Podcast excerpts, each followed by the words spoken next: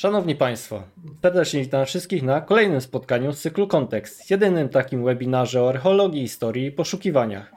Gdy wkrótce po odczytaniu hieroglifów w 1822 roku w Europie nastąpił prawdziwy szał na wszystko co egipskie, żadna piramida, świątynia i mumia nie mogły czuć się bezpiecznie. Wówczas nazywane pamiątkami, dziś ich obecność w zbiorach wielu muzeów i placówek naukowych na świecie jest przedmiotem gorących dyskusji przynajmniej. Odłupane fragmenty piramid, detale architektoniczne ze świątyń, całe stele lub posągi, no i oczywiście mumie. Niesamowite opowieści, szczególnie na ten temat tych ostatnich jest masa. Sproszkowane sprzedawano ponoć jako lekarstwo na dosłownie wszystko, odwijano ich z bandaży, było, było to punktami kulminacyjnymi modnych przyjęć, a w Stanach Zjednoczonych dosyć słynny jest mit na temat produkowania papieru z ich bandaży, które podobno sprowadzano do, na ten kontynent całymi kontenerami. I o ile część z nich nie ma z prawdą nic wspólnego, to dziś porozmawiamy o jak najprawdziwszej historii. Nazywam się Radosław Biel, jestem redaktorem czasopisma Archeologia Żywa i dziś dowiecie się wszystkiego na temat jedynej na świecie, a przynajmniej na ten moment znanej nauce, wykonanej sztucznie i zachowanej w całości egipskiej mumii kobiety w ciąży, znajdującej się w zbiorach Uniwersytetu Warszawskiego, stanowiącej eksponat Muzeum Narodowego w Warszawie, a ponownie przebadanej i zidentyfikowanej przez zespół Warsaw Mummy Project, których reprezentantów gościmy dzisiaj. A są to antropolog fizyczna, paleopatolog, współkierująca Warsaw Mummy Project, badaczka mumii naturalnych oraz intencjonalnych z zamiłowania popularyzatorka nauki, której działania śledzić możecie m.in. na profilach i blogu M-Nauka. Marzena Ożarek-Szilkę. Witamy. Jest również archeolog łączący specjalizację w bioarcheologii z archeologią nieinwazyjną, którego kojarzyć możecie również z wielu innych odkryć, o których donosiliśmy na łamach archeologii żywej nawet. Jak chociażby odkrycie średniowiecznej Nieszawy. Marcin Jaworski, witamy. Dzień dobry, dziękuję za zaproszenie. Oraz pozostawiony na koniec, jako że w kontekście gości już po raz drugi, dożywotnie dzierżący zaszczytny tytuł pierwszego archeologa zaproszonego do naszego cyklu, współkierownik Warsaw Mummy Project, pracownik Polskiej Akademii Nauk, dr Wojciech Heismont. Witamy Wojtku. Dzień dobry, dziękuję za zaproszenie. Tak jak zaznaczyliśmy w opisie wydarzenia, nowoczesne badanie, niesamowite odkrycie, starożytny Egipt i tajemnicza mumia. Szykuje się fascynująca godzina, więc drodzy goście, bardzo mi miło, że przyjęliście zaproszenie. Może no, czy powinniśmy wystosować jakieś ostrzeżenie dla osób wrażliwych lub dzieci? Będzie w końcu o ludzkich szczątkach, ale i pewnie o wyciąganiu organów i innych takich rzeczach. Myślę, że nie. Dobrze. No to ja osobiście nie radziłbym jeść, bo nigdy nie wiadomo, jaki ktoś ma e, limit, no ale zasadniczo widzę, że stali widzowie kontekstu już się w komentarzach zameldowali. Są pradzieje z Polski, jest profesor Krzysztof Boresławski. Witamy, panie profesorze.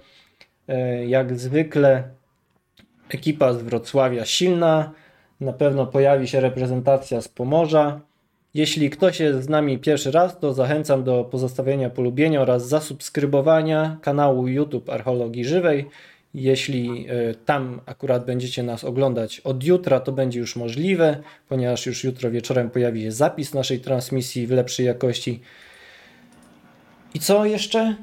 Aha, ostatnio najdalej oglądali nas e, w Dubaju jacyś widzowie, więc e, kto jest z nami pierwszy raz, niech przyzna się, gdzie nas, gdzie nas ogląda w komentarzach. Dubaj jak na razie chyba jest najdalszą, najdalszym miejscem Cały wstęp miałem przygotowany na temat tego, jak daleko jest Egipt i Warszawa i tak dalej, no ale zasadniczo, jak goście mnie poprosili, żebym im pięknie przeszedł do prezentacji, jak to jest z tym zainteresowaniem na temat mumii, Wojtku? Te zainteresowania były zawsze. Na ziemiach polskich trudno powiedzieć dokładnie w którym momencie, ale już wiadomo, że niektórzy polscy królowie z dynastii E, wazów, mieli mumie e, na swoich dworach. Stanisław, e, poza tym Stanisław August Poniatowski sprowadził sobie mumię, a w trochę bardziej nam współczesnych czasach, czyli w XIX-XX wieku, mumie gościły w katalogach aptekarskich jako lekarstwa, panacea na praktycznie każdą przypadłość, od migreny kończąc, a, zaczynając, a kończąc na złamaniach. Co więcej, poza Polską w innych krajach europejskich mumie znajdowały rozmaite zastosowania w ogóle niezwiązane z egiptologią czy archeologią. Oprócz te, e, wspomnianego zastosowania medycznego, były wykorzystywane ich bandaże do produkcji papieru. Ciała e, zmumifikowanych osób e, były proszkowane, żeby wykonać z nich farby olejne. Tak zwany brąz mumiowy, który możemy podzielać, e, podziwiać na wielu obrazach znanych francuskich mistrzów. Zresztą jeden z francuskich, a dokładniej paryskich malarzy, kiedy dowiedział się, że to nie jest żart, że jego farby olejne w kolorze brązowym wykonane są z sproszkowanych mumii, e, zgarnął e, e, wszystko swoi, e, wszystkie swoje brązowe farby i pochował je należycie w swoim ogródku. To takie najbardziej chyba jaskrawe przykłady, co można było robić z mumiami ludzkimi. Mumie zwierzęce też wykorzystywano na różne sposoby. Na przykład statki wracające z Egiptu do, do Europy musiały wziąć jakiś balast. Tak się złożyło, że jeden z nich płynął z Egiptu do Liverpoolu, wioząc kilka ton zmumifikowanych kotów, które chciano na aukcji sprzedać jako nawóz do roślin. Nawet pojawiały się różne satyryczne rysunki w ówczesnej prasie pokazujące klątwę kocich mumii na polach e, kukurydzianych e, w Wielkiej Brytanii. Oprócz tego jeszcze e, mówi się, że mumię używano jako opału w lokomotywach, w zasadzie e, granicą możliwości korzystania mumii była ludzka wyobraźnia. Tak, tak. Wydaje się, jakby przez chwilę Egipt dosłownie żył i jego gospodarka opierała się tylko na eksporcie mumii z tych wszystkich tak. historii. Jeszcze warto wspomnieć w ogóle, dlaczego te mumie tak często się pojawiały w Europie. Bo to była taka najbardziej ikoniczna rzecz, którą można było sobie przywieźć z Egiptu. Dzisiaj przywozimy, przywozimy skarabeusze, wtedy można było po prostu przywieźć całą, całą mumię albo jej kawałek. I to był taki najbardziej popularny e, suwenir z Nadnilu. No właśnie, ale na, na, szczęście, na szczęście mumie nie tylko trafiały do aptek i e, do palet malarzy, ale również bardzo wcześnie zaczęło się naukowe zainteresowanie mumiami, bo już w XVIII wieku pierwsze takie, powiedzmy, naukowe badania przeprowadził aptekarz, który rozwijając swoją e, mumię, Christian Herzog, e, opisał wszystko, co widzi. I to można powiedzieć, że to jest pierwszy opis mumii. Oczywiście później zrobił z niej popularne lekarstwo, ale przynajmniej postarał się chociaż troszeczkę zostawić coś dla potomnych. Natomiast już e, w 1763 roku prowadzono pierwsze metody, pierwsze badania w Londynie metod mumifikacji. Niedługo później, bo w latach 90. E, XVIII wieku, e, Blumenbach odkrył podczas badań pierwsze mumie fałszywe, czyli takie, które de facto nie są mumiami. Zawinięte różne przedmioty, czasami fragmenty kości ludzkich w bandaże, e, też mogły być sprzedawane jako mumie. My w Warsaw Mummy Project mamy taką jedną mumię i takich mumii troszkę na świecie jest, więc to też jest taka ciekawostka że w Warszawie też się znalazła. Natomiast e, można powiedzieć, że wiek XIX to razem z wyprawami Napoleona do Egiptu i wielkim zainteresowaniem Egiptu zaczęło się też wielkie zainteresowanie mumiami.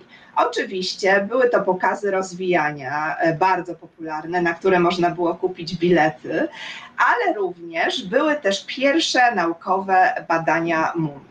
Można powiedzieć, że e, właśnie wiek XIX to jest taki start e, mumiologii. Tutaj, tutaj byli zapraszani różni specjaliści na rozwijanie mumii. E, można powiedzieć o panu Grenville'u w latach 30. XIX wieku, Minulottim i profesorze Jonesie, którzy którzy też rozwijali w ten sposób mumię, że opisywali e, oczywiście e, Osborne i Davison. E, ci panowie mieli pewne sukcesy, bo między innymi w jednej mumii znaleziono cystę na jajniku, więc były też początki paleopatologii i no, coraz większe zainteresowanie mumiami. Tak było w Europie, natomiast w Egipcie, co się działo w tym czasie w Egipcie? Oczywiście masowe wykopaliska, przywożenie zabytków do Europy, handel mumiami, handel zabytkami. E, każdy mógł kupić sobie pamiątkę z podróży, jeżeli ktoś nie miał wystarczająco dużo środków, to nie kupował całej mumii, tylko na przykład rękę, stopę, głowę do wyboru. E, takie egzemplarze również mamy w naszym projekcie. Natomiast e, mumie królewskie na przykład, które wydają się takie ważne i w tej chwili my je badamy, tak, naukowcy z całego świata się nimi interesują, są prześwietlane co jakiś czas, tu tomografem, tu rentgenem, były rozwijane w sposób powiedzmy e, nie do końca naukowym. A mianowicie na przykład słynną mumię Ramzesa Wielkiego rozwinięto w 15 minut, więc nie można tu mówić o naukowości rozwijania mumii. Tutaj pięknie Państwo widzą na prezentacji, jak to wyglądało. E, w tej chwili, jak my rozwijamy mumie, bo ja miałam przyjemność rozwijać takie mumie koptyjskie, wprawdzie naturalnie zmumifikowane ciała, ale zawinięte w całuny, to to trwa bardzo długo. Każdą warstewkę tkanin z konserwatorką tkanin e, trzeba było delikatnie rozłożyć, rozwinąć, żeby później można było to obejrzeć, zmierzyć, e, opisać. E, każdą warstwę, tak samo jak badamy mumie zawinięte, zabandażowane, też każdy splot się opisuje, gdzie dany bandaż, jak przechodzi, w której warstwie, jaki amulet się znajduje.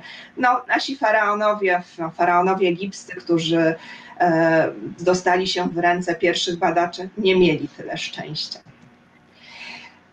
Można powiedzieć, że kobiety w badaniach mumii to nie jest nowość i, i można, mamy już ponad stuletnią tradycję, bo pierwsze interdyscyplinarne badania mumii, do których zostali przy rozwinięciu zaproszeni naukowcy z różnych dziedzin, włącznie z chemikami, e, były prowadzone w 1908 roku w Manchesterze.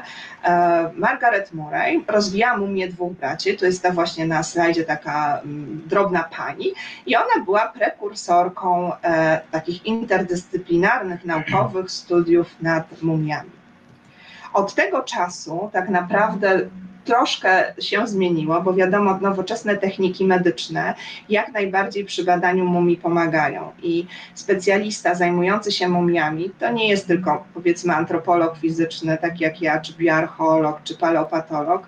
Trzeba troszeczkę głębiej postudiować różne techniki medyczne, głębić się w radiologię, w histopatologię, w parazytologię, bo mumie, pamiętajmy, że to jest zmumifikowany człowiek razem z ciałem, więc na tym ciele też różne rzeczy się zdarzają, różne patologie, chociażby nowotwory i dlatego trzeba to troszeczkę bardziej e, zgłębić e, samą dziedzinę.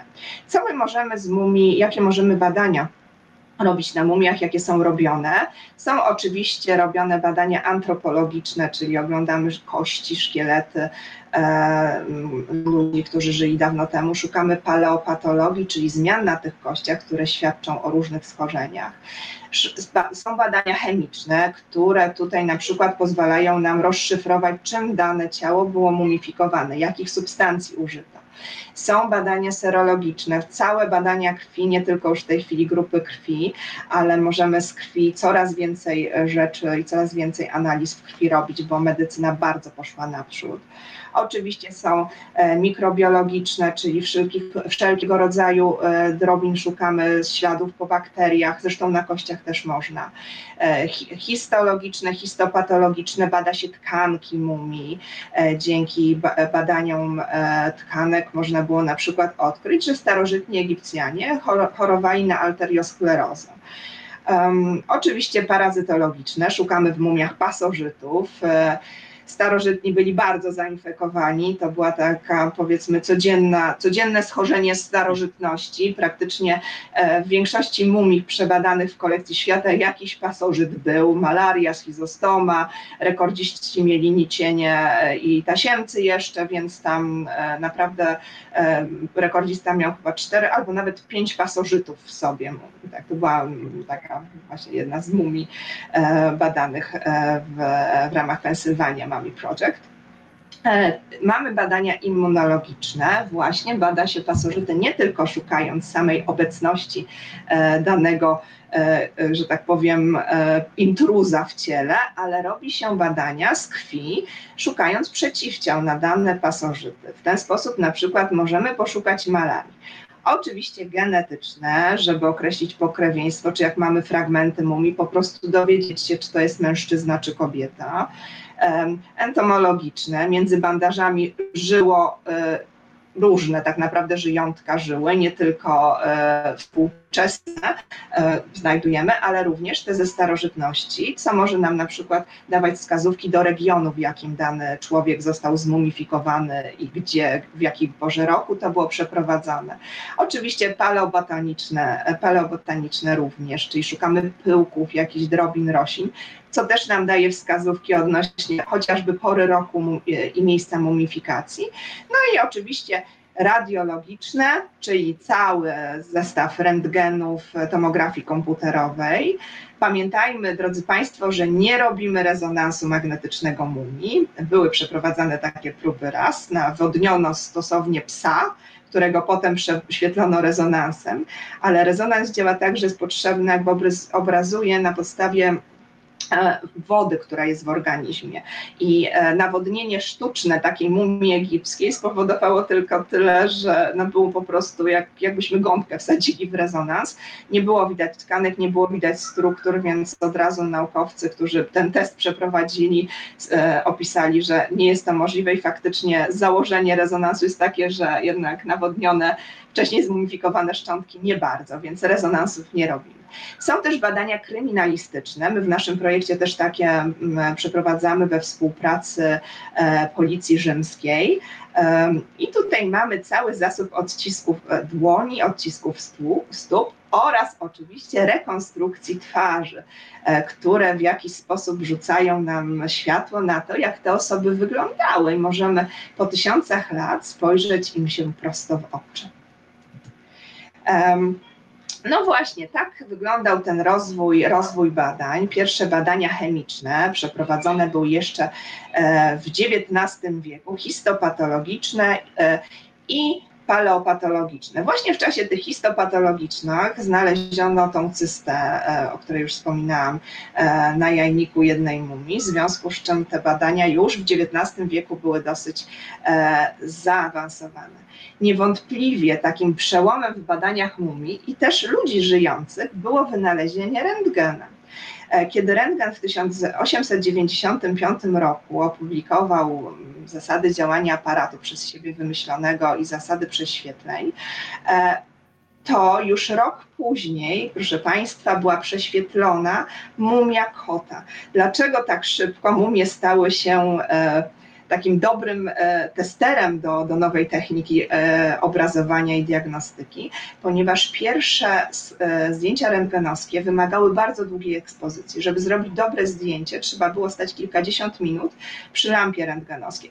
Nie było tak jak teraz, idziemy do lekarza, ciach, bóg, światło, mamy obraz. Nie, to, to była długa ekspozycja, więc taki żyjący człowiek no niestety e, nie mógł wstrzymać oddechu na 40 minut na przykład, tylko no, ani się nie poruszać, więc te obrazy były takie pierwsze nie, nie, nie bardzo powiedzmy. Natomiast mumie były idealnymi obiektami, ponieważ można było je prześwietlać tyle czasu, ile było potrzeba i nie było problemu, że mumia się poruszy. E, więc e, już w, 1000, e, w 1900, 1896 te mumie prześwietlano i potem zrobiono aż 261 zdjęć mumii ptaka z Liverpoolu, więc to też tak widać, że testowali nowy sprzęt. Mhm. W 1926 roku prześwietlono pierwszą mumię w całości i dokonano tego w Paryżu.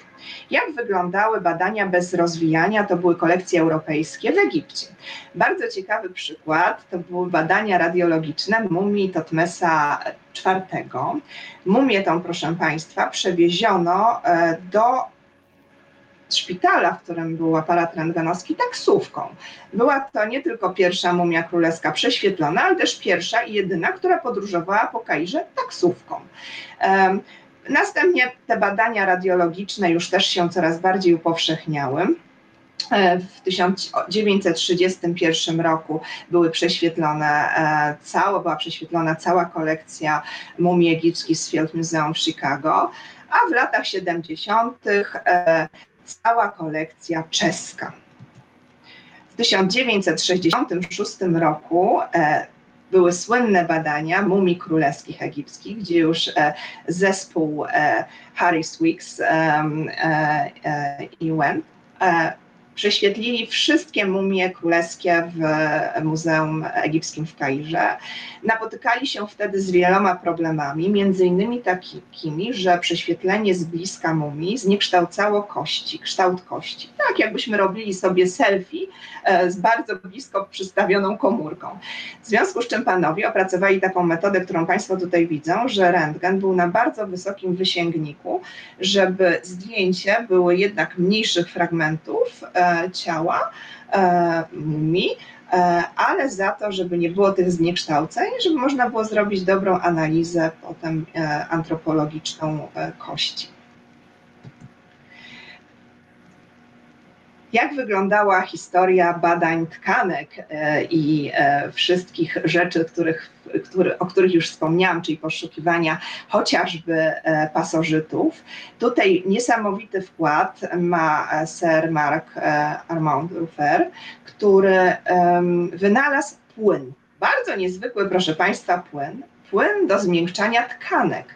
Nie jest łatwo pobrać próbkę mumii do badań e, histopatologicznych i do badań mikroskopowych, bo mumia jest sucha. Żeby wyciąć tak bardzo cieniutki plasterek, e, slajd, żeby można było go oglądać pod mikroskopem, trzeba najpierw odpowiednio preparat przygotować. I właśnie Rufer wymyślił roztwór Rufera, który E, na którym do dziś nawadnia się wszystkie zmumifikowane tkanki, które naukowcy chcą badać. E, niektóre zespoły międzynarodowe w międzynarodowych projektach badawczych używają również płynu do zmiękczania tkanin. Ja chyba wolę profesjonalny roztwór Ruffera. Podobno działanie jest takie samo, aczkolwiek z moich obserwacji nie do końca. Badania genetyczne to były lata 80. i też to był taki wielki przełom i krąg w dziedzinie badań mumii, ponieważ pozwoliły na ustalanie chociażby w wypadku mumii egipskich pokrewieństw niektórych członków rodów, e, rodów królewskich. Mamy kilka takich przykładów z Egiptu, gdzie były mumie pochowane e, w jednym grobowcu i do końca nie wiadomo było, e, która to jest królowa Teje, były różne przypuszczenia, a badania genetyczne pozwoliły nam rozwikłać już wiele zagadek starożytności. E, od lat 80. E, genetyka tak poszła naprzód, że teraz już nawet nie mówimy o badaniu ADN, czyli starożytnego DNA. Teraz robimy po prostu badanie DNA. E, nie ma problemu najmniejszego z namnażaniem, z rekonstrukcją uszkodzonych łańcuchów. Nauka z roku na rok robi milowe kroki w tej dziedzinie jak to jest z wielkimi projektami badawczymi? Nasz jest, nasz jest e, w tej chwili największym projektem e, badań mumii e, na świecie, ze względu na to, że badamy mumie ludzkie i zwierzęce i bardzo wieloma technikami. Natomiast pierwsze interdyscyplinarne badania i taki wielki projekt, który się rozpoczął na świecie, to niewątpliwie jest projekt badań mumii manchesterskich, a drugi Chwilę po nim w latach 70. Pennsylvania Mummy Project. E, to do dziś są takie sztandarowe projekty, projekty badań mumii. My mamy nadzieję, że jako Warsaw Mummy Project dołączymy w przyszłości do historii e, tych wielkich e, badań Właśnie, kryminalistyka. E, kryminalistyka na tropie mumii e, pojawiła się bardzo wcześnie, bo e, już w latach 70. w ramach tych projektów robiono pierwsze rekonstrukcje twarzy. Troszkę wcześniej, bo w pierwszej połowie XX wieku pobierano pierwsze próbki do sprawdzania grup krwi, które też były wykorzystywane na mumii, a również w kryminalistyce. Gdyby kryminalistyka tego nie odkryła i zastosowania do e, poszukiwania e, tak naprawdę i rodzin, i przestępców, e, to myślę, że do, w świat mumiologii i badań mumii weszłoby to troszeczkę później. I oczywiście mamy całą serię rekonstrukcji twarzy, które można wykonywać w tej chwili na różne sposoby. E, Można robić to komputerowo, można robić rysunki, tak jak kiedyś na podstawie zdjęć czaszki.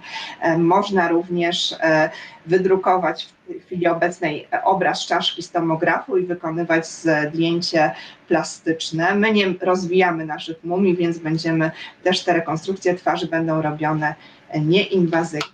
Tomografia komputerowa ma, nie sam, ma wielki wpływ e, wynalezienie tomografii w badania mumii, ponieważ umożliwia ona badanie bez rozwijania.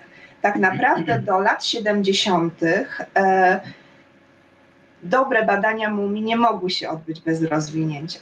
Mogliśmy prześwietlić mumię, ale nawet na przykładzie naszych e, szczątków, które badaliśmy, naszych mumii, wiemy, że rentgen, rentgen to nie wszystko. Rentgen bardzo dobrze uzupełnia badania tomograficzne i jedna technika bez drugiej e, no nie jest dobrze, jak ją się stosuje. Najlepiej robić i rentgen, e, i tomografię.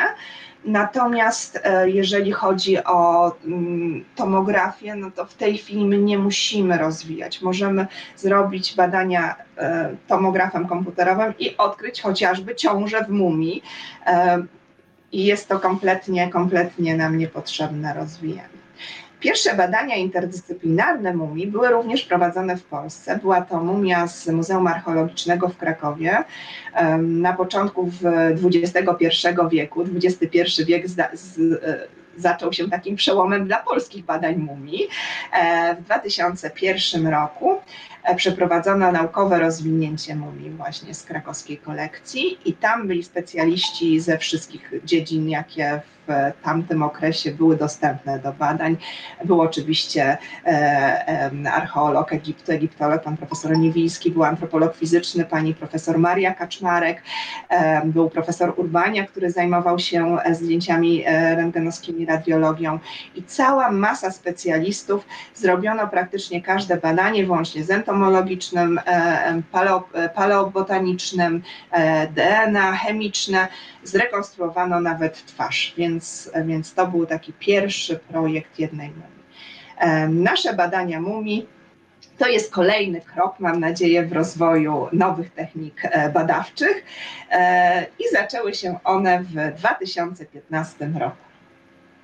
E, Tutaj, korzystając z całego doświadczenia i zaplecza metodologicznego, które zostało wypracowane, e, tak, no, było wypracowane przez e, ponad 100 lat, stworzyliśmy projekt, który zawierał w sobie przede wszystkim wykorzystanie tych najnowszych medycznych technik. No wiadomo, jak archeolodzy próbują od, odkrywać i rekonstruować przeszłość, to posługują się wszystkimi możliwymi narzędziami, technikami i technologiami, które mogą w jakikolwiek sposób coś wnieść do naszej ogólnej wiedzy o, o przeszłości i życiu człowieka. E, więc w tym momencie y, pier, pierwsze kroki zostały skierowane do y, partnerów, którzy mogli w tych właśnie technikach medycznych wspomóc te badania i decy, decyzją tej y, i, i zabiegami Marzeny i, i Kamili Braulińskiej y, udało się pozyskać sponsorów w postaci partnerów, oczywiście w postaci kliniki Afidea w Otwocku, która udostępniła swoje narzędzia i maszyny i też czas i pracowników i całe zasoby, jakimi dysponowali. Mumię y, planowano umieścić w tomografii, jak również poddać badaniom rentgenem i w związku z tym cały ten proces wymagał przetransportowania mumii, które obecnie znajdują się w Muzeum Narodowym w Warszawie, przetransportowania ich do Otwocka, czyli miejscowości pod Warszawą, jeżeli ktoś nie wie, gdzie Otwock leży. Y, I w tym momencie cały ten konwój strzeżony przez policję z obstawą konserwatorów, z, na miejscu z oprawą medyczną, cała ta, y, można powiedzieć, procesja, procesja mumii została poddana badaniom nieinwazyjnym. Czyli badaniom, które miały zapewnić poznanie i rozpoznanie rzeczy i, i, i, i treści tych zawiniątek, tych tak naprawdę kontenerów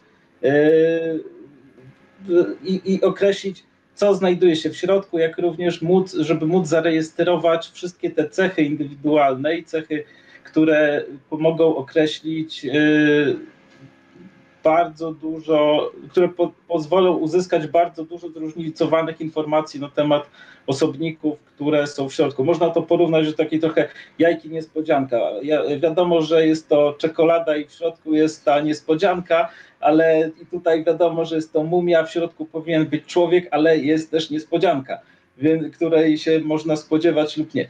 Więc w tym momencie yy, postanowiliśmy postawiliśmy wiele, szereg pytań y, przed całym y, procesem, żeby uzyskać takie zobrazowania, które by mogły nam na te pytania odpowiedzieć. Przede wszystkim, co kryje się w tych kartonażach i bandażach, jak po prostu przewidzieć i uwidocznić to, co w tym jajku niespodziance prawda siedzi. Jeżeli mówimy o, też o Warsaw Mummy Project, należy zauważyć, że projekt rozwija się dwutorowo. Z jednej strony badaniom są poddawane mumie zwierzęce, Drugi tor to są, czyli ten, którymi my się zajmujemy w tym momencie, to są badania mumii ludzkich i tych, które wyglądają na ludzkie, ponieważ tutaj też jest parę niespodzianek. E, więc jeżeli chodzi o, o, o te mumie ludzkie, chcieliśmy odpowiedzieć też na pytania, ile mieli lat ci ludzie w momencie śmierci, jakiej byli płci, tutaj te wszystkie badania antropologiczne y, wchodzą w grę, jak się żyli, czym się odżywiali, czy mieli wady postawy, czy można na podstawie tych wszystkich badań i pomiarów określić stan fizyczny i, i dobrostan, jaki mieli w trakcie życia, na co chorowali, czy umieli się leczyć, czy jakieś ślady przebytych chorób lub urazy zostawiły jakieś piętno na ich e, szczątkach. Przede wszystkim też na co zmarli, ponieważ jest to e, ostatni, można powiedzieć, e, ostatnie świadectwo, jakie na na, na ciele zostaje zachowane w związku z życiem, czyli po prostu moment jego zakończenia i skrócenia. Y, czym jak zostali zmumifikowani? Techniki egipskie to jest bardzo dobry datownik, ponieważ one są zmienne w czasie, dzięki czemu można precyzyjnie, no oczywiście precyzyjnie jakby w ujęciu archeologicznym, określić y, okres i czas, w którym ta mumifikacja została przeprowadzona, jak również postanowiliśmy też spróbować określić, w jakim przybliżeniu miejscu w Egipcie, te, te, z jakiego y, miejsca w Egipcie ci osobnicy mogli za życia pochodzić. Więc ten korpus pytań to stanowi trzon tych, tych, tych badań, które podjęli w 2015 roku Kamila Braulińska, Wojciech Ejsmont i Marzena Ożarek żeby móc y, cały ten zespół, około 40 mumii z Muzeum Narodowego w Warszawie, ponad 40, ponad 40 prawda, rozgryźć. No właśnie, skąd się wzięły te mumie w Warszawie? Jak powiemy Egipt, to jest bardzo ogólnie sformułowana e, proweniencja, ale ciekawe jest w ogóle, w jaki sposób one trafiły do e, Warszawy. Gdyby tak porównać amerykański dziki zachód i E, region tebański w południowym Egipcie w początkach XIX wieku, to sceny, jakie działy się w południowym Egipcie w tym samym czasie, co e, na Dzikim Zachodzie działali kowboje i rewolwerowcy, to rewolwerowcy mogliby się schować ze wstydu. Otóż e, wielkie imperia kolonialne jak Wielka Brytania i Francja wysyłały do Egiptu swoich agentów, którzy mieli za zadanie wzbogacić za wszelką cenę e, kolekcję Louvru i Muzeum Brytyjskiego. I tutaj trzeba podkreślić za wszelką cenę, bo e, ci handlarze, a raczej można ich nazwać archeologami, to po prostu byli e, handlarze starożytnościami. Oni chcieli za wszelką cenę zdobyć najlepsze zabytki dla swoich patronów, więc nierzadko sięgali po takie metody jak nasyłanie zbójów, E, miały miejsce strzelaniny e, między agentami w e, świątyniach tebańskich. No i też zdarzały się sceny, że można się za, za głowę łapać, jak ktoś mógł na coś takiego wpaść. Na przykład tutaj widzimy na slajdzie w prawym górnym rogu transport fragmentu górnej części kolosalnego posągu przedstawiającego Ramzesa II. E, na początku, w drugiej dekadzie XIX wieku, e, na ten posąg ostrzyli sobie zęby Francuzi i agent francuski kazał wywiercić w głowie Ramzesa dziurę, drugą, drugi otwór kazał wywiercić e, w prawej piersi i w te otwory wsypano proch strzelniczy i chciano rozsadzić ten posąg na mniejsze fragmenty, ponieważ nie dało się go w całości w jednym kawałku przetransportować. Dopiero Gianbattista Belzoni e, w chyba 1817 roku e, postarał się tak to rozegrać, że udało się posąg w jednym kawałku przetransportować do Londynu, ale to tylko daje nam wyobrażenie, co się działo w drugiej i trzeciej dekadzie w Tebach. I tu na tym slajdzie widzimy obrazki e, przedstawiające Dolinę Królów, mniej więcej w trzeciej, czwartej, piątej dekadzie XIX wieku, czyli w czasach, kiedy do Warszawy trafiła nasza tajemnicza dama. Otóż przywiózł ją do Warszawy Jan Wężyk Rudzki w roku 1826. Nie wiemy dokładnie, jaki, jakie było itinerarium jego podróży do Egiptu i dokładnie skąd e, wziął na to fundusze. Nie był osobą majętną, ale wiemy, że był sekretarzem Stanisława Kostki Potockiego, który był jednym z patronów Uniwersytetu Warszawskiego i ministrem, dzisiaj byśmy powiedzieli, do spraw edukacji i nauki. I to być może on e, zesponsorował sprowadzenie do Muzeum, no, sprowadzenie do e, Uniwersytetu Warszawskiego, na Uniwersytet Warszawski prawdziwej egipskiej mumii. Jan Wężyk Rudzki wyruszył do Egiptu e, już jakiś czas po śmierci swego patrona. Nie wiemy dokładnie, gdzie Jan Wężyk Rudzki podróżował po Egipcie, ale najpewniej był w Tebach. Napisał w liście, który wysłał do gazet E, warszawskich, że wiezie ze sobą do Warszawy mumię wydobytą z grobowców królewskich w Tebach. No i co w roku 1826 rozumiano jako grobowce królewskie w Tebach? Najpewniej chodziło mu o Dolinę Królów. E, w roku 1822 odczytano hieroglify i odczytano też pierwsze inskrypcje na ścianach e, królewskich grobowców w Tebach, więc wtedy się upewniono, że są to miejsca spoczynku faraonów. E, było to miejsce niezwykle modne, mówiła o nim cała kulturalna Europa. No i oczywiście, jak coś się wiezie, wtedy wiozło z Egiptu, to najlepiej było powiedzieć, że to jest coś wydobytego z Doliny Królów. E, niestety w XIX wieku ludzie bardzo luźno podchodzili do podawania proweniencji przywożonych zabytków, więc nie możemy ufać e, e, wężykowi rudzkiemu. Jednak Badania trumny i kartonażu, w, którym mumia została w których mumia została sprowadzona do Warszawy, wykazały, że faktycznie są one z regionu tebańskiego, więc może w tym być ziarnko prawdy.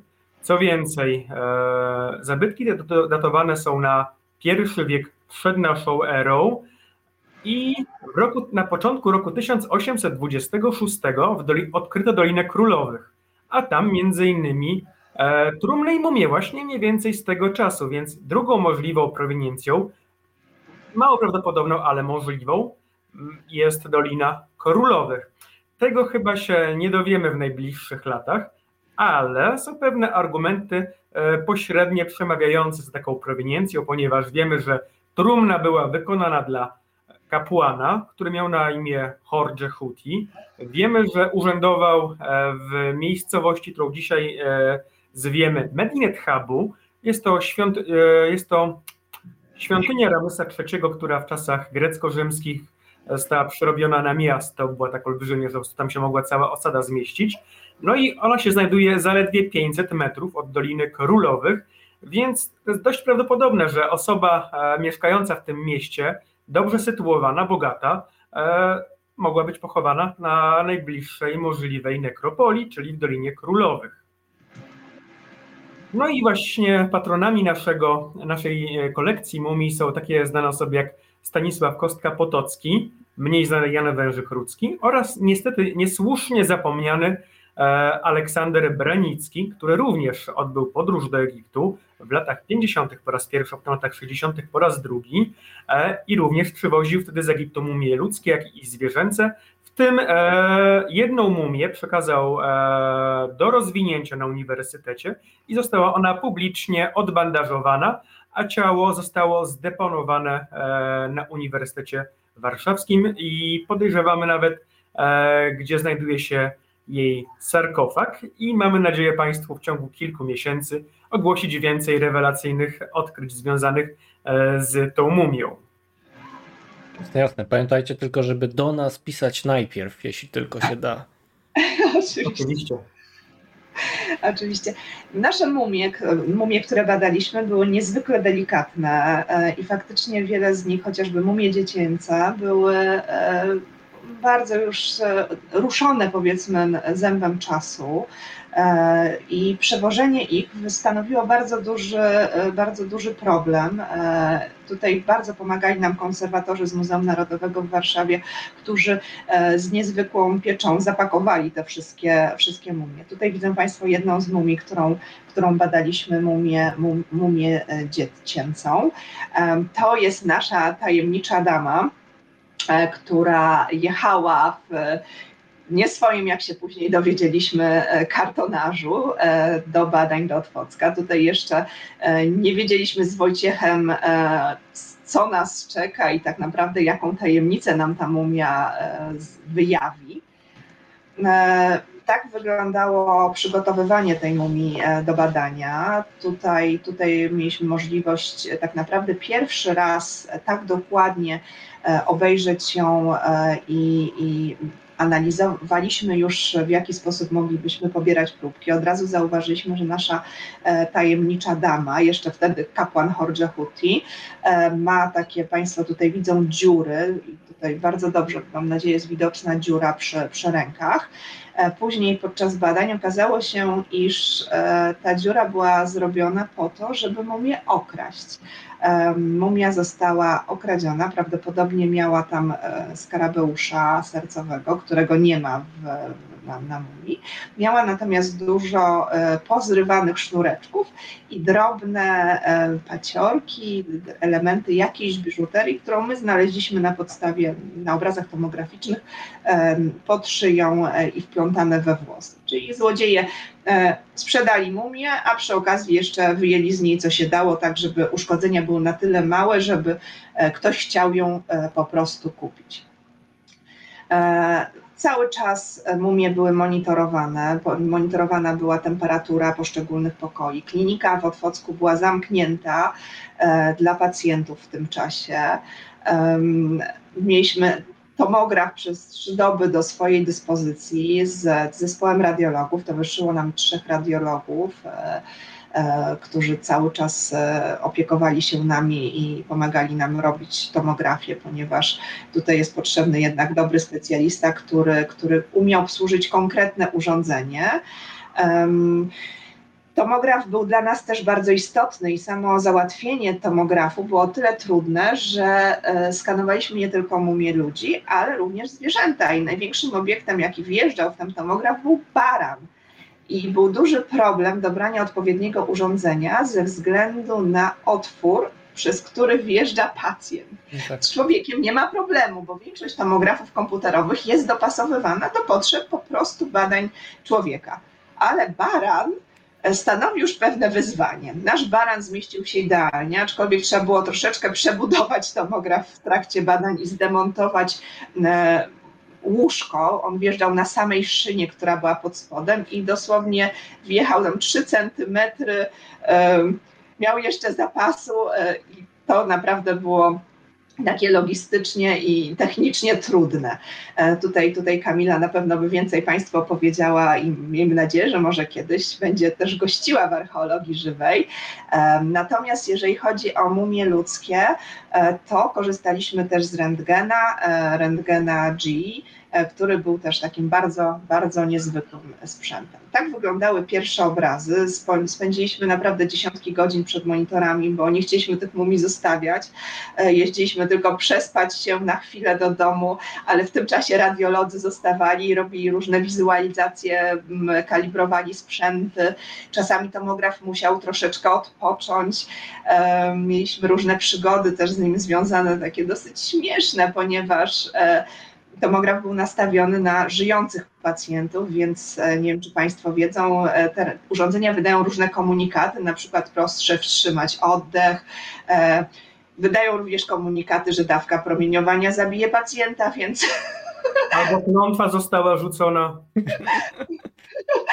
tego na szczęście nie wydawał nasz tomograf, ale przez pierwsze 10 e, przejechań mumii wszyscy się cieszyliśmy z komunikatów, a potem radiolodzy kombinowali, jak włączać komunikaty głosowe, bo po trzech dobach byłoby ciężko.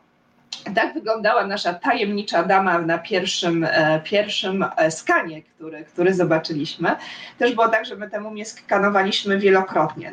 Jako, że mieliśmy nieograniczony dostęp do sprzętu, nie, nie musieliśmy za to płacić. Jakby nasz sponsor, partner Afidea nam po prostu użyczyła wszystkiego.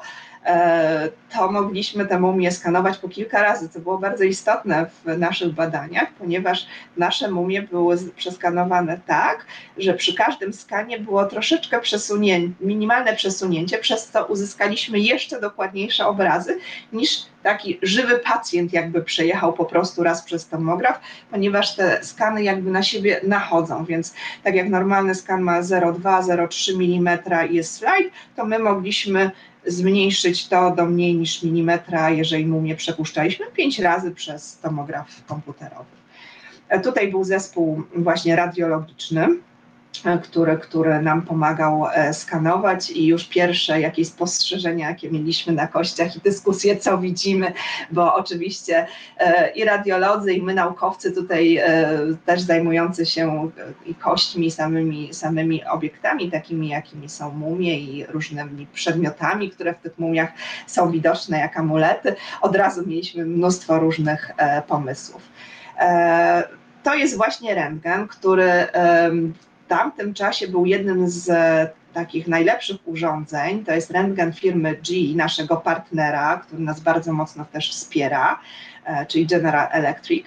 E, to jest rentgen, który w normalnym szpitalu w diagnostyce służy do podjeżdżania do łóżek pacjentów, którzy po prostu nie mogą chodzić i jest potrzebna szybka diagnostyka.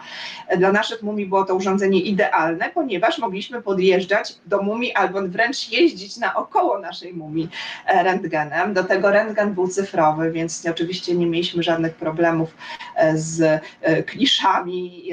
Wszystko od razu było widoczne na na monitorze i jeszcze jedną fajną rzecz ten rentgen miał, e, czego nie miał chociażby rentgen stosowany e, Wixa e, i Harrisa, przy badaniach mumii królewskich. Miał taki program, który nam prostował zdjęcie. Nie było tutaj problemu z tą um, E, z robieniem zdjęć z bliska. My mogliśmy robić zdjęcia rentgenowskie jak chcieliśmy, ponieważ on miał automatycznie wmontowany program, żeby oddawać rzeczywisty obraz obiektu, więc my nie mamy żadnych zniekształceń i do tego jeszcze jak robiliśmy chociażby, e, tak jak tutaj leży mumia Panepiego, e, zdjęcia rentgenowskie jednej mumii robiliśmy na przykład tutaj było 4-5 zdjęć, żeby cała mumia weszła, to automatycznie program nam był w stanie połączyć te 5 zdjęć w jedną całość i mieliśmy człowieka idealnie, tak jakbyśmy zrobili jedno duże zdjęcie rentgenowskie, więc e, naprawdę e, sprzęt tutaj odegrał bardzo dużą rolę w naszych badaniach. Na pierwszym etapie wykonaliśmy 250 tysięcy zdjęć e, tomografem, które dzielnie Marcin Jaworski tutaj potem pomagał nam opracowywać, robić wizualizacje, trójwymiarowe obrazy z tego wszystkiego. To są kolejne dziesiątki godzin spędzone przed komputerem. E, właśnie te godziny przed komputerem to są zawdzięczamy temu, że pacjent był nieruchomy i można było go dokładnie z każdej strony e, przebadać i zadokumentować. Te pomiary wykonane e, tomografem umożliwiły nam w tym momencie tak naprawdę obieranie tej mumii z kolejnych warstw. Mogliśmy po kolei stopniowo zjeżdżać y, naszymi zobrazowaniami i wizualizacjami e, coraz głębiej do środka, czyli mogliśmy zobaczyć, e, jak wyglądają bandaże, ich układ pod kolejnymi warstwami. Mogliśmy policzyć te warstwy, zobaczyć, gdzie przebiegają węzły, gdzie bandaże nachodzą jeden na drugi. Mogliśmy zobaczyć, gdzie pomiędzy tymi bandażami są jakieś ciała obce, na przykładowe amulety bądź, bądź inne jeszcze bliżej niezidentyfikowane przedmioty, łącznie z takimi bardzo drobnymi. Następnie można było ujrzeć pozostałości tkanek, tkanek miękkich okrywających tą mumię, czyli mówiąc po po prostu skórę i włosy. Mogliśmy zobaczyć przede wszystkim jej kręcone włosy, które czaszkę okrywały jak również e, schodząc jeszcze niżej mogliśmy zobaczyć e, amulety, które starożytni zostawili na, na, na ciele, e, jak również te, które znajdowały się w ciele. Jak również jeszcze głębiej schodząc, trochę jak w incepcji, prawda, przez kolejne poziomy, mogliśmy zobaczyć wypełnienie jamy brzusznej, doszukać się śladów po procesach mumifikacji, jak i zobaczyć też te elementy, które stanowiły no, w momencie śmierci jeszcze naturalny y, element y, ciała tej kobiety, jak chociażby organy, których nie usunięto. Y, tutaj Państwo widzą przykładowo pozostawione pod bandażami, właściwie między warstwami bandaży na piersi amulety przedstawiające czterech synów Horusa. Są to takie małe figurki, plakietki w z których część ma głowę y, zwierząt. Tutaj y, egiptolodzy mogliby więcej o tym opowiedzieć. Y, jak...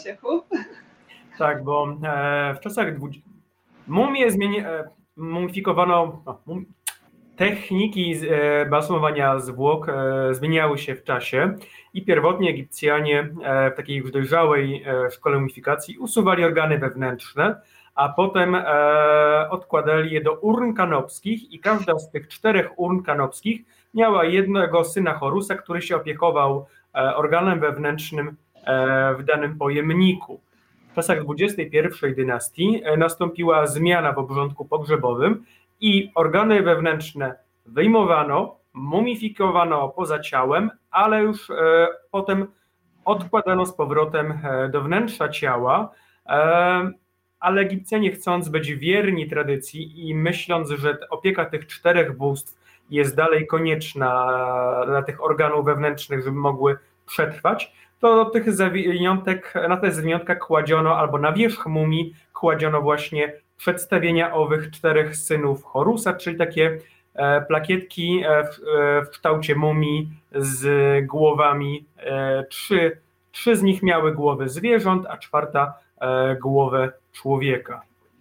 Jasne, jasne. Dodam tylko jeszcze, że o mumiach e, rozmawialiśmy bardzo długo z Wojtkiem właśnie na naszym drugim kontekście i link teraz, e, jeśli będziecie oglądać na YouTube, pojawi się w prawym górnym rogu od razu do tego materiału. Podpowiem Wam tylko, że jest 20.53, a tu jeszcze trzeba porozmawiać o dziecku. Przeskakując w takim no. razie dalej, tutaj widzą Państwo e, jeden z amuletów, który. To jest nasza tajemnicza dama, proszę Państwa. To ona miała, tego jeszcze nie opublikowaliśmy, co jeszcze miała pod spodem, pod bandażami wszystkich amuletów, bo miała ich całkiem sporo. Korpus tych amuletów doczeka się swojej osobnej publikacji, więc może pomińmy to, żeby przyspieszyć. To jest tak, powiedzmy tylko, że jest to jedna z lepiej wyposażonych mumii. Dokładnie. No właśnie, pierwsze wyniki badań mumii Jorge Huti. Na sam pierwszy rzut oka po wjechaniu do tomografu mumia e, wydawała nam się e, dość kobieca jak na kapłana e, Jorge Hutiego i dość młoda. E, miała bardzo delikatną budowę ciała. Oczywiście później wykonałam e, szczegółową analizę antropologiczną. Tutaj jest wizualizacja dzięki tomografii komputerowej, tak możemy sobie czaszki oglądać. E, nasza tajemnicza dama miała między 20 a 30 lat.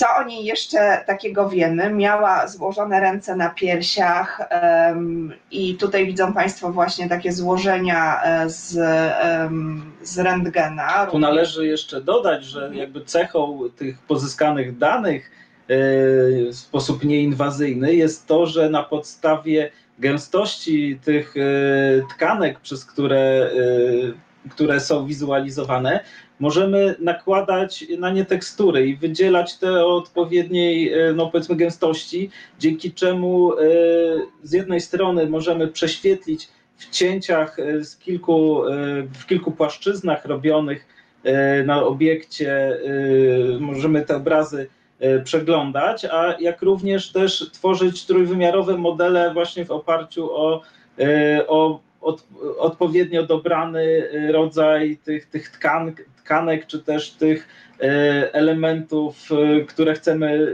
e, zobaczyć i, i wyodrębnić. Więc tutaj oprócz obrazu, prawda, który jest pełnym obrazem mumii w jednej płaszczyźnie, jest takim kompozytem wielu warstw w układzie anatomicznym, mamy zobrazowanie szkieletu, który jest wykonany, nie jest modelem takim, prawda, tworzonym gdzieś, gdzieś, prawda, z wyobraźni, tylko jest to stuprocentowo w oparciu o te pomiary i o te y, zobrazowania y, tomografu. Dokładnie, proszę Państwa, tutaj widzą Państwo, ja uruchomiłam szybciutko strzałkę, nie wiem czy to widać, widać dobrze?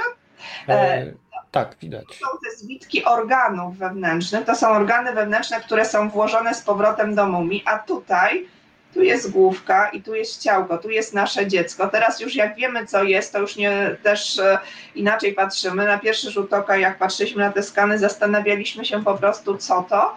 No i potem wyszło. Tak właśnie to jest to, co Marcin mówił, to zaglądanie w głębsze warstwy, włosy naszej tajemniczej damy e, skręcone, e, piersi. E, no i właśnie, dlaczego e, to jedyna taka mumia. Właśnie, proszę Państwa, dlatego. Jak e, przeprowadzaliśmy już dokładną analizę mumii i o drugiej w nocy z kawą e, przed oddaniem raportu, naukowcy pracują czasami całą dobę i nie biorą wolnego.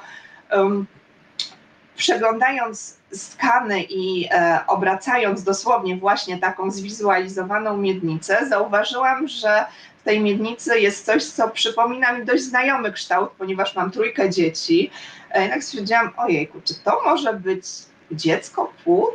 ale stwierdziłam, nie, na pewno nie, przecież nie ma mumii w ciąży, nie jest taka znana, więc poprosiłam mojego męża, który ze mną też te różne skany przeglądał i, e, i też jest archeologiem Egiptu, poprosiłam Stanisława, żeby przyszedł i może zobaczył, czy coś widzi, nie mówiąc mu co, kręciłam obraz i on tak spojrzał, mówi, zatrzymaj, patrzył i zobacz, to jest stopa. Ja mówię, aha, czyli ty widzisz to, co ja widzę? A mówi tak i, mówi, i spojrzeliśmy się wtedy na siebie i mówimy, o mamo, widzi, widziałeś kiedyś jakąś mumię w ciąży, słyszałeś o takiej? Mówi nie, ale na pewno musi gdzieś być. Więc zaczęliśmy się zastanawiać, czy któreś z nas gdzieś wpadło na mumię w ciąży. Zadzwoniliśmy do Wojtka w środku nocy z pytaniem, najpierw informacją Wojtku, słuchaj, jest taka sprawa, mamy kolejne dziecko, tak. Tak, a ja nie mogliście poczekać do ósmej rano, jest trzecia. No tak, Wojtek już przerażony, że nasze badania znowu się opóźnią o czwarte dziecko, ale tutaj szybciutko go uspokoi, uspokoiliśmy, że to nie jest nasze dziecko, tylko nasze wspólne projektowe dziecko e, i że nasza mumia jest w ciąży, że ma płód w środku. Wojtek oczywiście przez moment nie mógł uwierzyć, e, rano odzwonił. Następny oczywiście był Marcin, który stwierdził, o matko, myślałem, że już wszystko skończyłem, a teraz zaczyna się od nowa. E, I faktycznie kolejne pół roku spędziliśmy na bardzo dobrym zwizualizowaniu, na opisaniu tej mumii od nowa tak naprawdę, bo nie mieliśmy do czynienia z jedną, ale z dwoma osobami już w tym momencie, a Wojtek dzielnie szukał innej mumii w ciąży i nie znalazł. E, Przynajmniej tak, w Egipcie nie znalazłem. Słucham? Przynajmniej wśród mumii egipskich. Wśród mumii egipskich, natomiast wiemy, że są mumie w ciąży z różnych rejonów świata, ale to są mumie naturalne. Jedna potencjal. Ona zmarła w czasie porodu, więc to nie jest taka sama sytuacja jak nasza. Nie, no to jest mumia z Korei, więc to też jest no, trochę daleko. Tak, i jest to... raczej nowożytne, bo to jest XVI wiek naszej ery. Mówimy więc... o mumiach e, intencjonalnie mumifikowanych z wyciąganymi organami wewnętrznymi. Tutaj mamy mumię intencjonalną, której wyjęto organy wewnętrzne, a z jakiegoś powodu nie wyjęto płodu, mimo że my przecież wiemy, e, że w starożytnym Egipcie mumifikowano oddzielnie płody, bo mamy takie przykłady i takie są znane. E, z tym, że na przykład w wypadku płodów e, z grobowca Tutenchamona wiemy, że to są e, dzieci z porodów przedwczesnych, a tutaj sytuacja jest jakby oczywista, dziecko było w środku, poród nigdy się nie odbył. Państwo tutaj widzą to dziecko, które jest na takiej wizualizacji, ja zaraz włączę drugą, może się ładnie uruchomi. Tu jest jego główka, tu ma rączkę, tu jest część nóżek. Nóżki są należy pamiętać, że ten płód jest zmumifikowany, czyli on jest wysuszony wewnątrz ciała wysuszonej mamy. Macicy. I macicy jeszcze. W związku z czym w ogóle wyciągnięcie go i to, że my go zauważyliśmy, to naprawdę było, no, w archeologii trzeba mieć szczęście. Nas to szczęście dopadło, tak, razem z naszą mumią, mumią ciężarną i, i, i dzieckiem, e, bo e, kości e, takiego płodu i tkanki są bardzo nawodnione. To wszystko jest bardzo nawodnione. Przy wysychaniu to wszystko no, traci tą wodę i gęstość wszystkich elementów takiego dziedziusia na, na, w pewnym momencie jest, jest bardzo, bardzo e, podobna. Ja spróbuję tutaj wyświetlić. Da się, czy się nie da u Ciebie? Czekaj. Czekaj. O. Chciałam, żeby on się kręcił. Jasne, jasne. To póki kombinujemy, to wspomnę tylko, że no widzowie słuchają cały czas, e, są zasłuchani. Pytań za dużo nie ma, więc e, nie będziemy bardzo długo przedłużać, ale jakieś są. Na pewno profesor Borysławski, gdy opowiadałeś o historii badań, przypomniał, że już w 1974 on z kolei prześwietlił mumię wrocławską. A tak, tak, wiemy, tak. To, to też, też zna, znamy historię, panie profesorze. I, I przy, zdradzę, że o tym e, czytelnicy archeologii żywej będą mogli przeczytać e, w najbliższym numerze, nie tym, który jest aktualnie w sprzedaży, ale który dopiero się pojawi.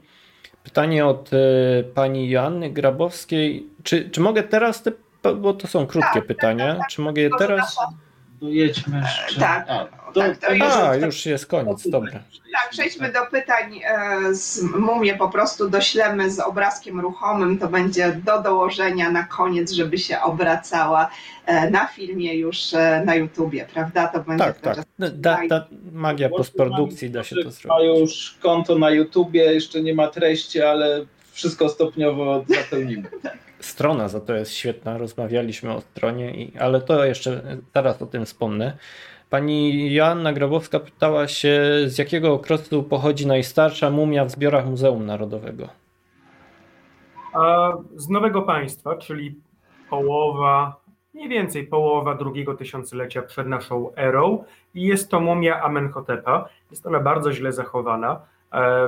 E, w zasadzie ona e, po II wojnie światowej, w czasie II wojny e, zaczęła się rozpadać i w latach chyba, tak, w latach 80. przeprowadzono w zasadzie wykopaliska w tym, co z niej pozostało w sarkofagu e, i prześwietlaliśmy te pozostałości, które jeszcze były, e, no, nie były pyłem ani proszkiem. To znaczy, to, były to była zbita masa Tak. Bitumiczna, to co zostało z Amenhotepa wraz z kośćmi, e, umieszczone w dwóch dużych kartonowych pudełkach. E, to też jest fajne badanie, bo pokazało nam, że w środku pomiędzy tymi e, bitumicznymi masami są jeszcze jakieś drobne przedmioty, będziemy się starali je wyciągnąć. A dlaczego ta mumia jest taka ciekawa? Bo w tej chwili na wystawie sztuki starożytnej w Muzeum Narodowym w Warszawie jest cała gablota z, właśnie poświęcona Amenhotepowi i w tej mumii było bardzo dużo amuletów, e, więc, więc też zdecydowaliśmy się e, zabrać pozostałości po Amenhotepie i je prześwietlić. Jasne, jasne. A i to jeszcze nie jest ostatnie słowo, jeżeli chodzi o najstarszą mumię, ponieważ jeszcze musimy dokończyć analizowanie innych, e, mniejszych fragmentów mumii, jak pojedyncze e, no, e, dłonie, stopy. Zobaczymy, co z tego wyjdzie. Pewnie, pewnie. E, Pani, dwie panie się zastanawiają, zastanawiają, pani Magdalena Górniak i Zofia Sawikowska. W którym miesiącu była tajemnicza dama ciąży? Siódmy. Siódmy, mierzyliśmy czaszkę, też nie było to proste, ponieważ e, czaszka się zgniotła i trochę zapadła, więc tych pomiarów czaszki nasza ginekolog, położnik, oczywiście z mumią poszliśmy do właściwego specjalisty. E, Zmierzyliśmy tą czaszkę wielokrotnie w różnych płaszczyznach, z różnych skanów i taki uśredniony e, wynik dawał 26-28 tydzień, tydzień ciąży, czyli to jest początek siódmego trymestru. I to pewnie na fali tego, że wszyscy mamy już serdecznie dość maseczek. Pani Iwona Skotnicka się pyta, dlaczego podczas badania nie nosiliście maseczek? Bo Nie- był to rok 2015. nie było takiej potrzeby. To znaczy, um, te mumie przeszły wojnę i taką historię, że my nie mogliśmy ich bardziej sobą zanieczyścić, tak? A same mumie nie mogły nam zrobić krzywdy, ponieważ one są stale monitorowane przez konserwatorów Muzeum Narodowego w Warszawie i cokolwiek by się na nich pojawiło, to od razu mumia jedzie do Wilanowa do gazu. Jasne. E, pani Anna Pitry, skoro Egipcjanie mumifikowali płody, e, jak powiedzieliście, to czemu tutaj nie wyjęto? Macie jakieś koncepcje? Mamy. Zastanawiamy się. Tak, mamy kilka koncepcji. Jedna jest praktyczna i to też zasugerowała nam nasza współpracująca z nami pani doktor Katarzyna Jaroszewska, ginekolog położnik. Powiedziała, że w siódmym miesiącu ciąży macica jest twarda jak kamień, dosłownie i powiedziała, że bardzo prawdopodobne, że po śmierci tej mamy e, po prostu oni nie mogli wyjąć tego płodu z macicą, bo by musieli bardzo uszkodzić ciało. Pamiętajmy, że nacięcie mumifikacyjne jest malutkie. Kapłan, który wykonuje nacięcie mumifikacyjne w czasie rytuału był opluwany, generalnie nie można było uszkadzać ciała, więc tam była cała, cała opisywana, mamy opisy jak ten rytuał wyglądał, e, więc możliwe, że po prostu nie chcieli uszkodzić mumii, ale mamy też różne pomysły dotyczące e, jak gdyby mm, takie bardziej duchowe, prawda Wojciechu? Tak, bo to odkrycie rzuca, e, każe nam zadać pytanie, jaki był status nienarodzonego dziecka w religii egipskiej i zwyczajach pogrzebowych. Czy nienarodzone dziecko miało duszę, czy było mm, po śmierci na tyle samodzielne, żeby udać się za światy samodzielnie, czy może musiało być dalej z matką? E, czy matka, może uważali, że matka może je urodzić już na tamtym świecie, a w ogóle od, e, człowiek odradzał się w zaświatach, więc czy nienarodzony człowiek może się odrodzić? Nie możemy wykluczyć też opcji religijnej. Jasne. Jasne. Pani Zofio, domyślam się, że wizualizacja dopiero będzie. Tak? Tak. Tak, jak się spodziewałem. Co to jest? E, co tutaj jest? Czy wiadomo, jaką płeć miało dziecko? Pani Tamara się pyta. Wiadomo, ono jest tak e, przyschnięte, nawet e, nawet w wypadku e, żywych dzieci i ciąż czasami płeć poznajemy w momencie porodu, więc nie jest to łatwa sprawa wbrew pozorom. A tutaj mamy, mamy obrazy tylko, nie da się określić płci. Musielibyśmy dokładnie przyjrzeć się organom płciowym, które no niestety nie są widoczne. Dziecko ma skrzyżowane nóżki, e, jest w pozycji embrionalnej z podkulonymi nóżkami, skrzyżowanymi o ten sposób i tak stopki ma na dole. Jest bardzo, bardzo ściśnięte, więc nie mamy możliwości dojrzeć. Jeżeli, jeżeli e, skóra i to wszystko się skurczyło, to, to tam nie, nie widzimy płci, niestety. Musimy też pamiętać o tym, że tutaj mamy do czynienia z tym dzieckiem, które było w macicy. I w momencie, kiedy wilgoć e, odparowywała i to wszystko się obkurczało i, i tak naprawdę obciągało w stosunku do siebie, to to dziecko tak naprawdę jest pokryte jeszcze tym pojemnikiem, którym się znajdowało, tą macicą, więc y, tak naprawdę sam fakt, że mogliśmy je zobaczyć, wynika po części z tego, że ma bardzo charakterystyczny dla dziecka w tym okresie płodowym y, kształt, tą, tą pozycję. Więc y, w tym momencie nie da się aż na, na tym etapie oczywiście, nie da się bezpośrednio zajrzeć pod tą y, otulinę z tej pozostałości macicy. Dokładnie, tam jest, to jest bardzo, bardzo trudne. To, że nam się w ogóle udało rączkę na przykład zobaczyć, czy stopka, to też jest, czy kręgosłup, o, e, to też jest, czy czaszkę, to też jest, to też jest naprawdę bardzo, bardzo trudne. Pamiętajmy też, że jak my skanowaliśmy mamę, to się nie spodziewaliśmy kompletnie, że mamy coś w mamie poza organami Jasne. wewnętrznymi, więc ustawialiśmy tak tomograf, żeby było widać jak najdokładniej szkielet matki, nawet strukturę kości matki, a tak naprawdę to dziecko zaskanowało się przez przypadek. My skanując inne obiekty, chociażby dzieci, które mieliśmy w naszym projekcie, czy zwierzęta, musieliśmy każdorazowo dopasowywać dawkę promieniowania i sam proces badania do obiektu. E, bo były sytuacje, że przyjeżdżał nam obiekt, my mieliśmy pięknie bandaże, pięknie wszystko, a w środku nic. E, tak na przykład było z baranem. E, I trzeba było ileś razy ten obiekt prześwietlać, żeby w ogóle ustawić tak, żeby kości były widoczne. Dlatego tutaj to naprawdę dużo szczęścia, że chociaż ta czaszka i kręgi są widoczne. Mhm, mhm. Pani Aleksandra Brożek e, się zastanawia, czy w przypadku płodu nie doszło do żadnych procesów gnilnych.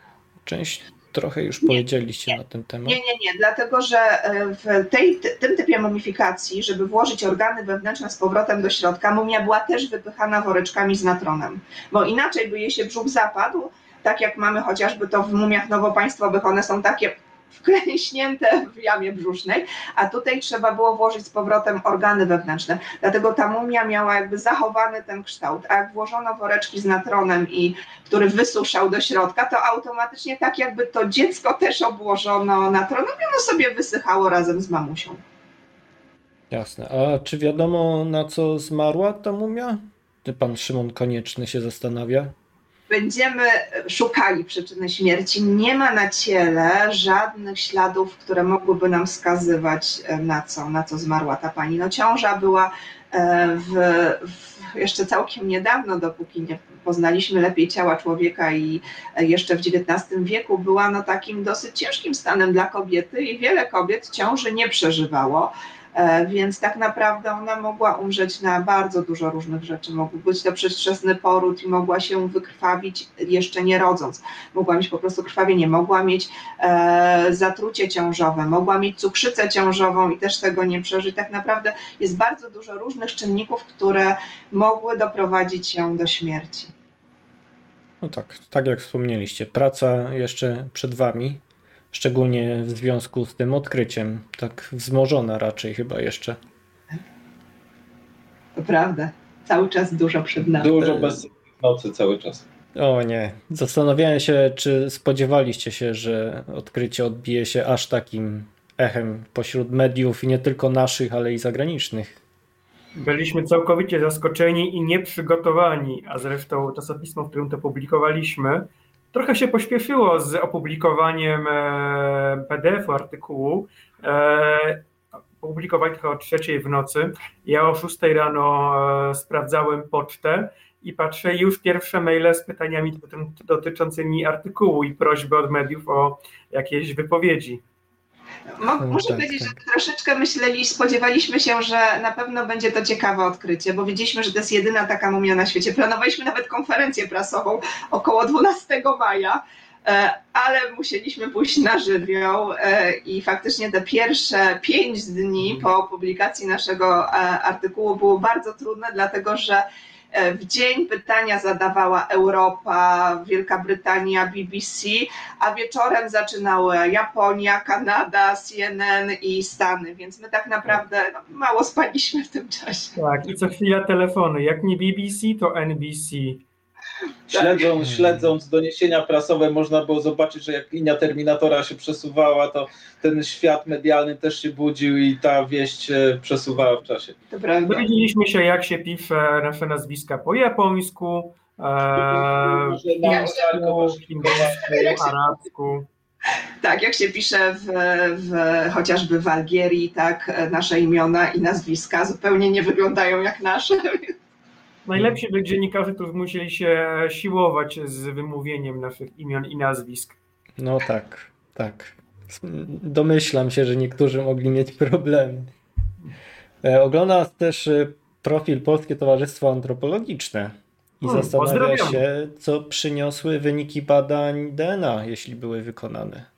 Nie były. My na razie nie pobieraliśmy Mhm. e, próbek. Pozdrawiam Polskie Towarzystwo Antropologiczne. Od kilku lat już wielu jestem. Mam zaszczyt być członkiem Polskiego Towarzystwa Antropologicznego. Nie badaliśmy jeszcze DNA, nie pobieraliśmy żadnych próbek, natomiast teraz właśnie em, już rozmawiamy z różnymi e, kolejnymi firmami, które mamy nadzieję wesprą nasz projekt swoim zapleczem laboratoryjnym i sprzętowym.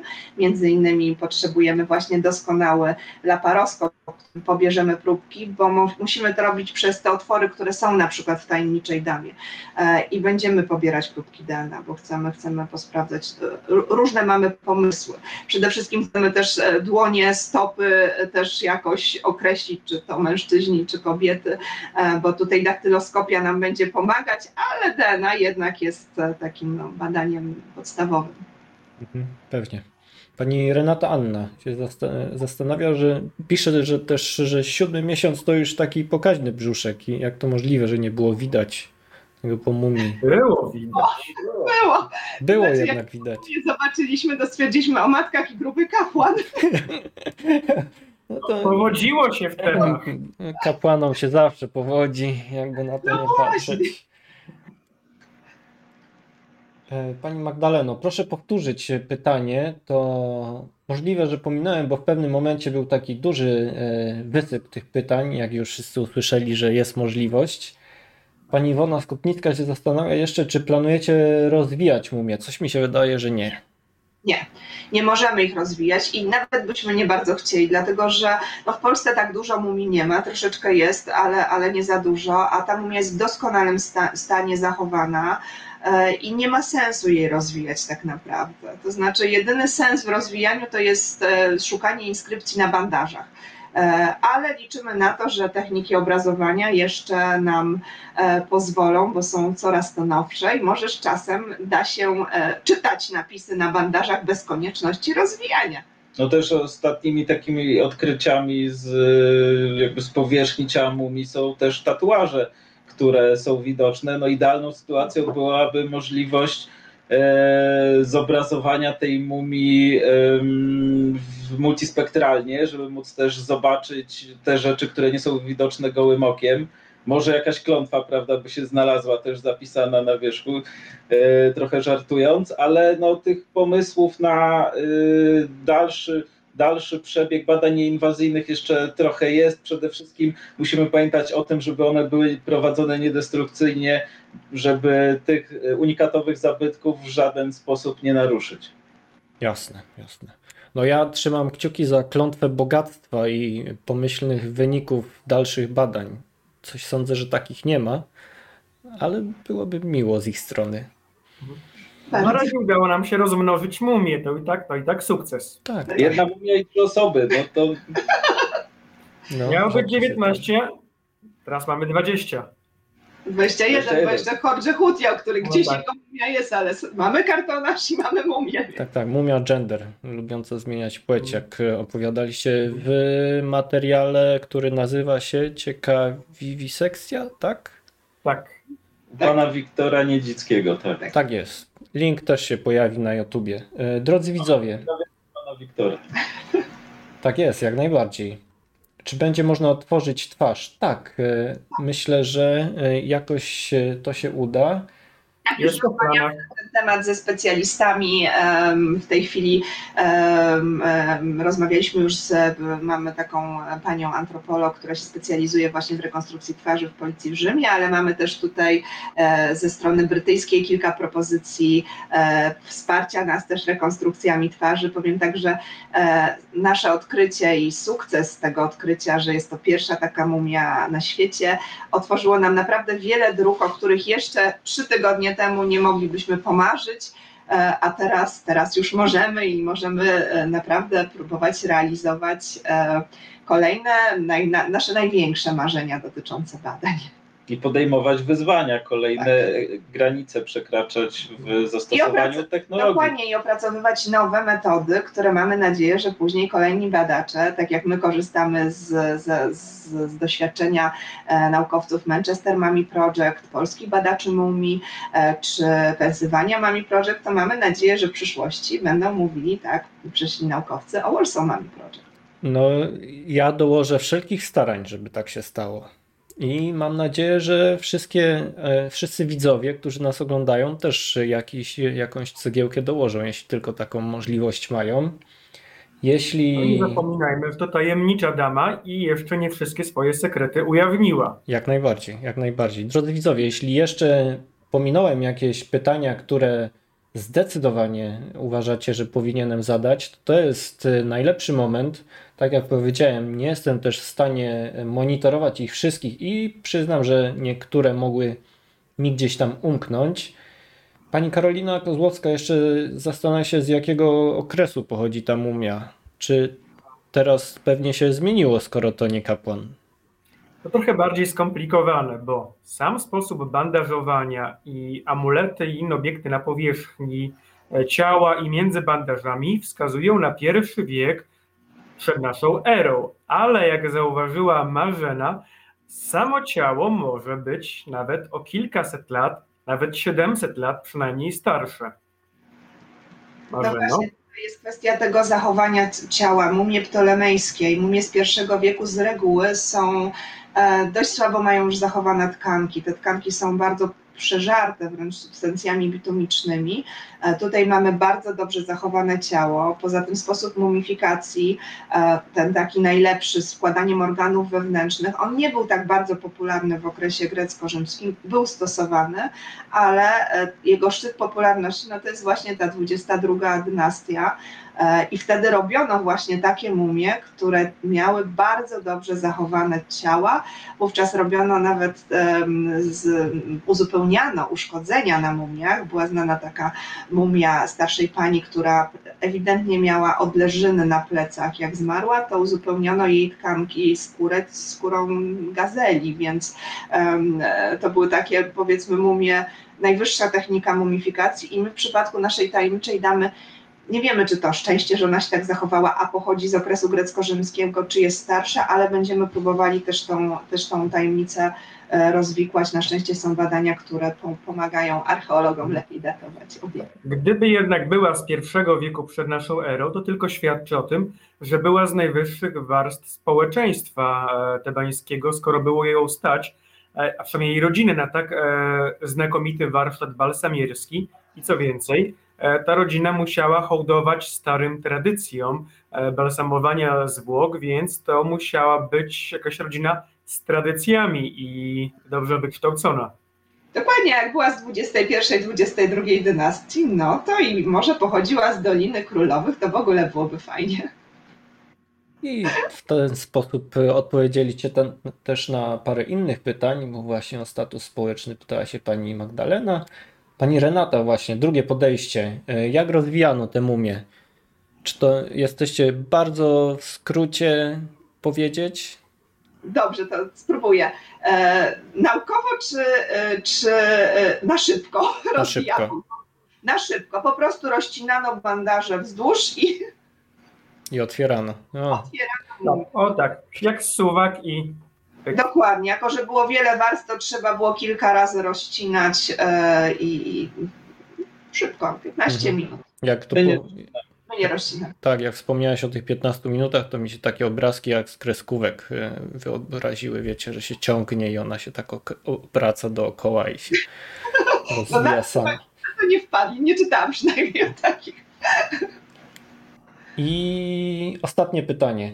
Chyba, że jeszcze ktoś, kto, e, kogo pominąłem, tutaj zaraz wrzuci. Pan Robert zastanawia się, jaki był wzrost mumii. E, Mumia miała 158 cm wzrostu, znaczy mumia kobieta miała, Mhm.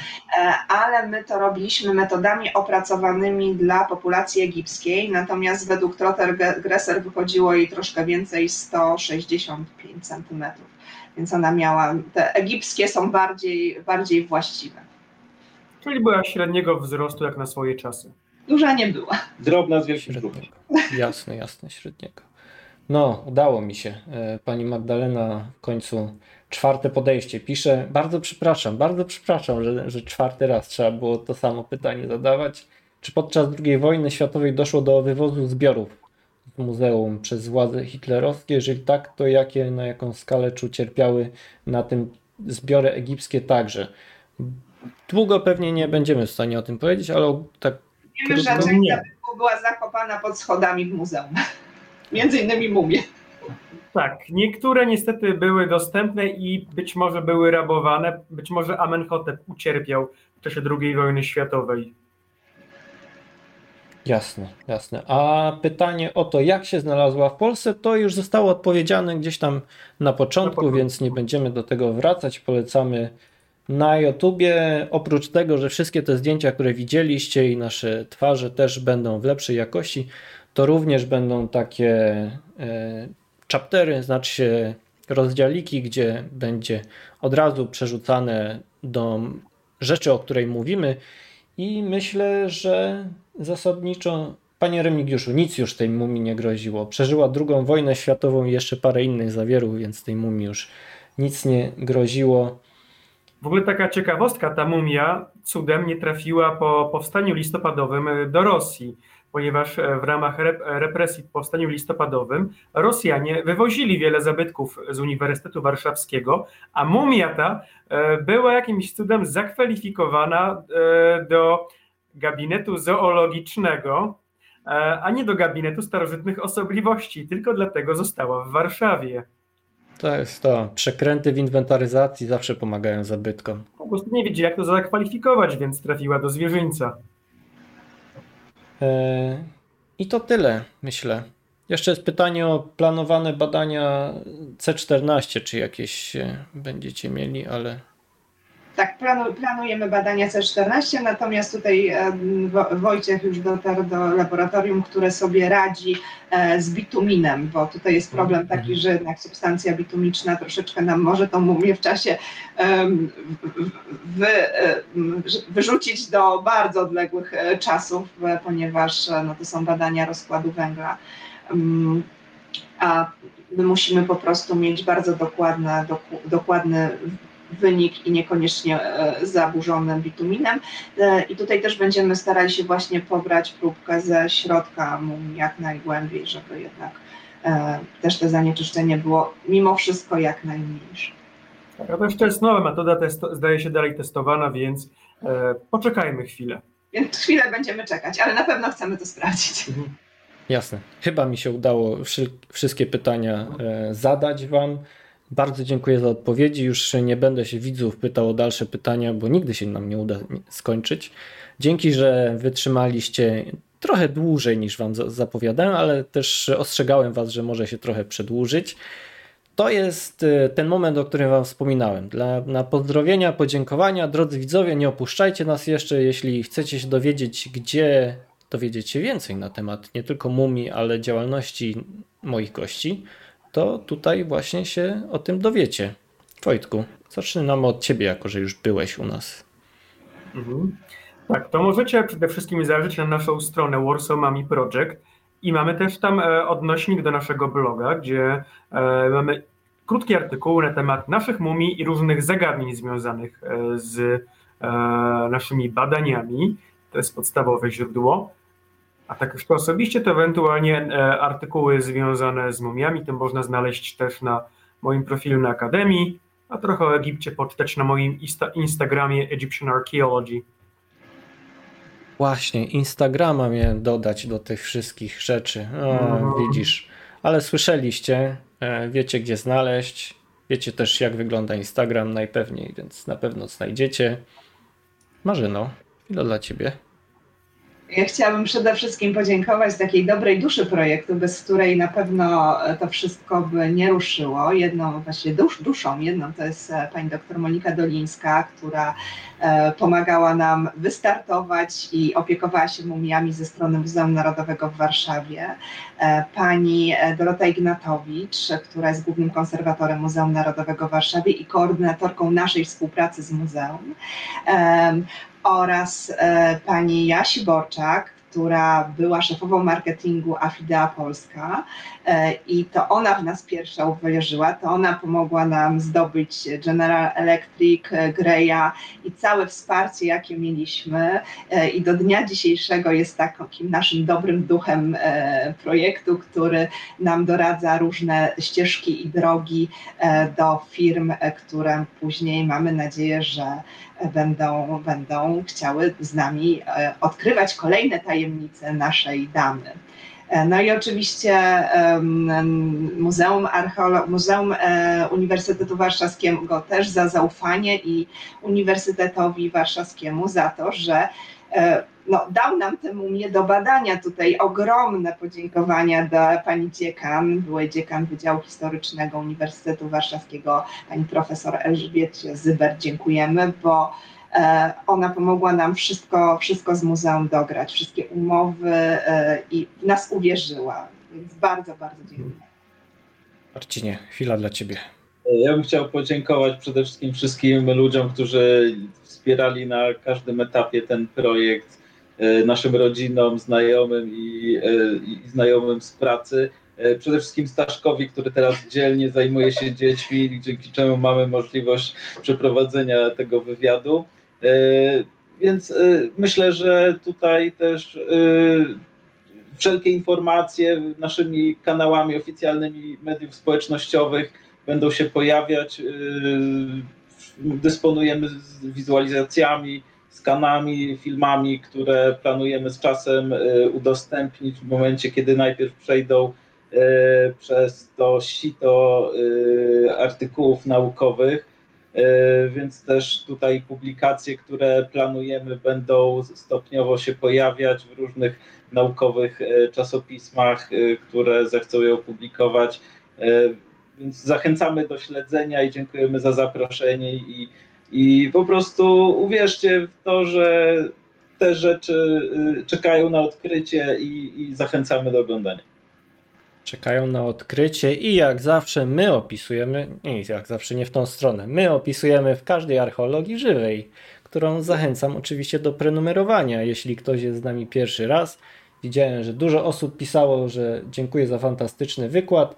Jak zawsze przypominam, że wykłady są możliwe tylko dzięki temu, że mamy prenumeratorów archeologii żywej i wspieracie nas w taki sposób. Żadnych patronajtów i tak dalej w naszym przypadku nie musimy zakładać, bo no, no i zwyczajnie w sieci macie bardzo e, najwyższej jakości, mam nadzieję. E, niektórzy e, z gości już nawet mieli parę artykułów. E, znaczy, dobra, Wojtek napisał jeden, ale drugi już jest w trakcie. Dwa? Nie, dwa. Trzeci jest w trakcie. Trzeci. Ale byłeś na, na okładce, prawda Wojtuś? Tak, tak, przede Moje wszystkim. cztery litery, niecałe by, Był na pięknej okładce, e, na którą zdjęcie nam przysłał.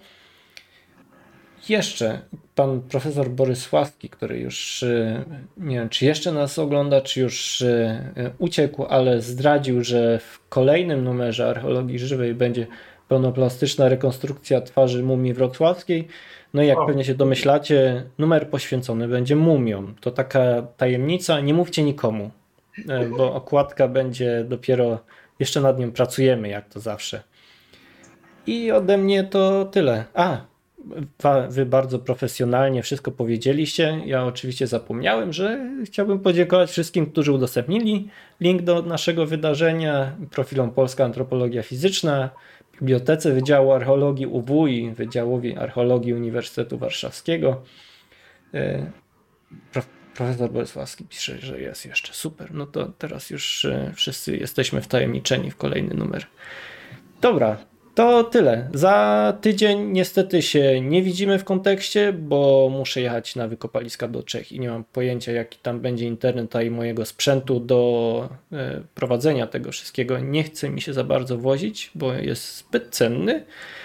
Ale za to Muzeum Początków Państwa Polskiego w Gnieźnie organizuje wykład na temat wczesnego średniowiecza i skąd wzięli się Słowianie, aż się obawiam, co tam będzie opowiadane, ale to pozostawiam im na szczęście. Super, dzięki wielkie, że byliście z nami. Teraz machamy, żegnamy się.